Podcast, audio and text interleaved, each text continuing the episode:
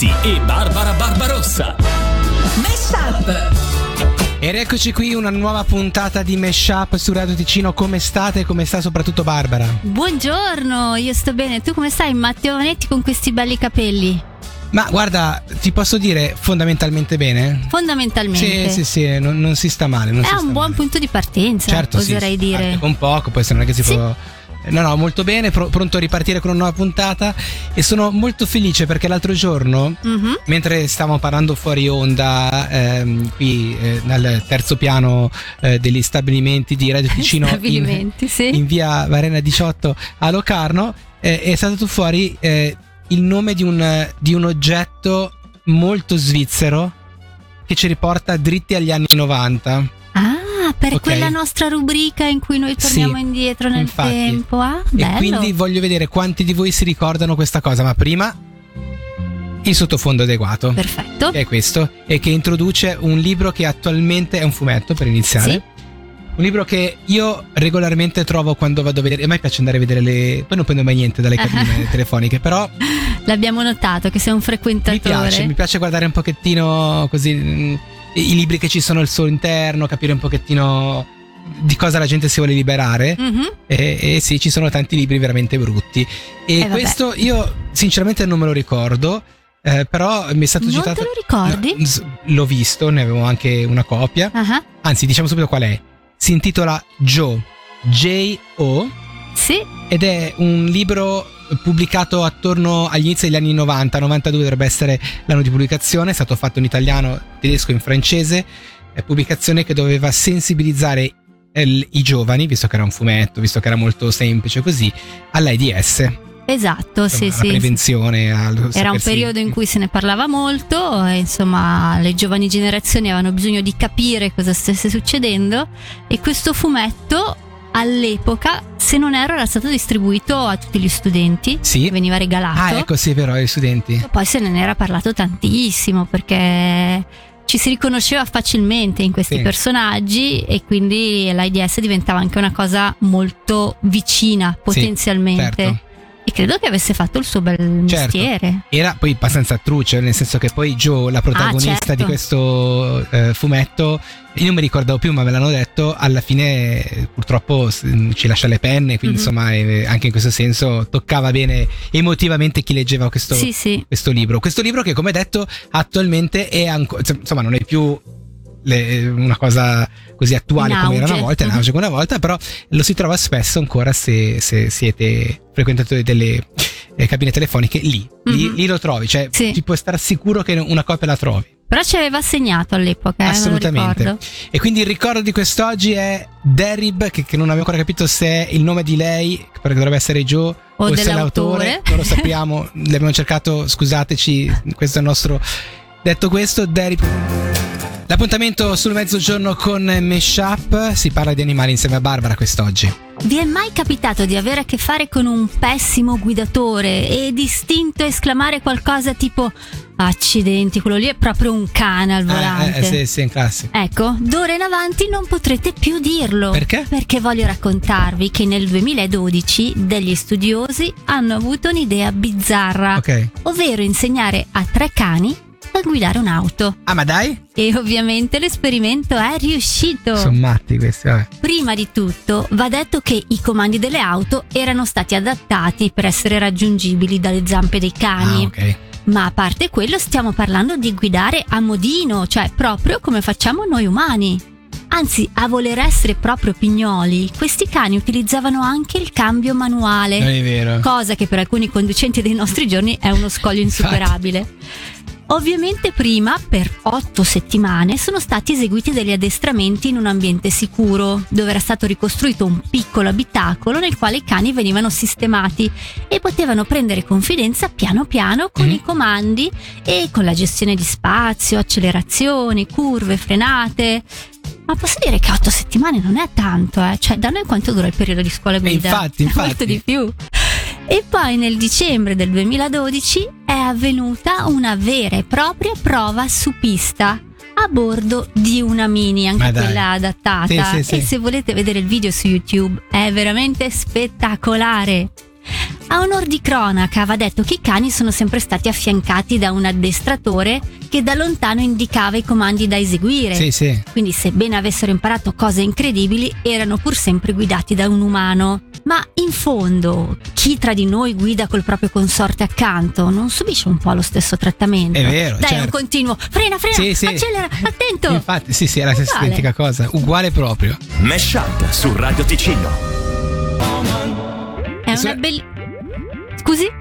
Niente, toccava a te, scusami. Toccava a me, sì. Sì, non so perché sono rientrato io. Prego, Barbara. Sai che ragione. non vuoi mai rientrare, tra l'altro. Totalmente ragione. Rifaccio? Rifai. Allora, è una bellissima giornata questa perché a Meshup adesso ci sono i fattoni. Grazie Barbara per la linea. Eccoci qua. Tutto molto spontaneo. Sì, infatti, davvero. Eccoci qua con i fattoni di quest'oggi. Partiamo subito col primo. Ci sono più di 60.000 specie di alberi conosciute eh, ehm, dalla scienza sul nostro pianeta. Mm, Ok? sì. Più della metà esistono in un solo paese. La domanda è Wow. quale? Quale? Quale? Quale? Quale? Lo scopriremo più avanti perché qua non è segnato e Ma quindi no, ma io non dai, vo- Eh però. no, va bene, va bene tutto, non è che posso proprio dire tutto, tutto, tutto. I fattoni sono fatti Eh, ma il fulcro era questo? Eh, sì. Mm, Vabbè.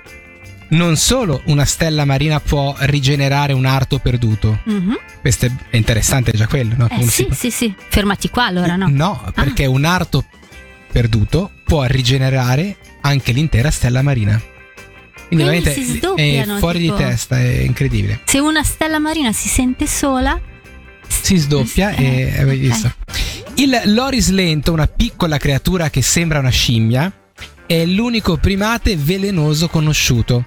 Ah, Questi animali leccano le ghiandole produttrici di tossine sotto le loro braccia e poi mordono i loro nemici. Capito? Capito? Sì, Si leccano, cioè, e poi Ah. mordono i nemici. In questo caso, insomma, Mhm. meglio non essere nemico. E chiudiamo con il capello umano, cioè il capello, non il cappello, il capello umano. Sì. Eh, È una delle cose visibili più piccole al mondo. Ha un diametro di oltre un milione di atomi. Mm, E detto così sembra grande, però, Eh, certo, però sì. sono atomi, cioè, grazie. Insomma, eh, piccoli. così. Mm. Questi erano i fattoni di quest'oggi. Naturalmente dove? A Meshup. Eh. Siete su Radio Ticino, l'appuntamento con Meshup che ci porta a parlare di televisione, in particolare di una serie televisiva. Oggi avevo voglia di parlarvi di una di quelle serie storiche, ovvero La Tata, andata in onda dal 1993 al 1999. Bella, sì. La serie racconta di questa bellissima tata chiamata Francesca Cacace, quindi Sì. una ciociara doc, che trasferitasi a New York viene assunta da un ricco impresario per prendersi cura dei suoi tre figli. Gravitano attorno a lei una famiglia un po' ingombrante ma decisamente divertente, il maggiordomo Niles che ha sempre la battuta pronta e Sissy Babcock, l'assistente dell'impresario e rivale in amore di Francesca. La serie ci ha divertito e intrattenuto per anni. Eppure, oggi sono qui a dirvi che è tutto costruito su una grande menzogna. Eh sì. E la verità è che se voi raccontaste questo riassunto a un americano, non capirebbe assolutamente di che serie state parlando, perché nella sua versione originale la tata è molto molto diversa. Prima di tutto in quella serie l'Italia, ma non c'entra manco per niente. Quindi non è italiano. La protagonista infatti si chiama Fran Fine, è nata e cresciuta a New York Sì. ed è di origine ebraica. Ah, ecco. Quelli che in Italia sono spacciati per i suoi zii, Assunta e Antonio, nella versione originale sono i suoi genitori, Silvia e Monti.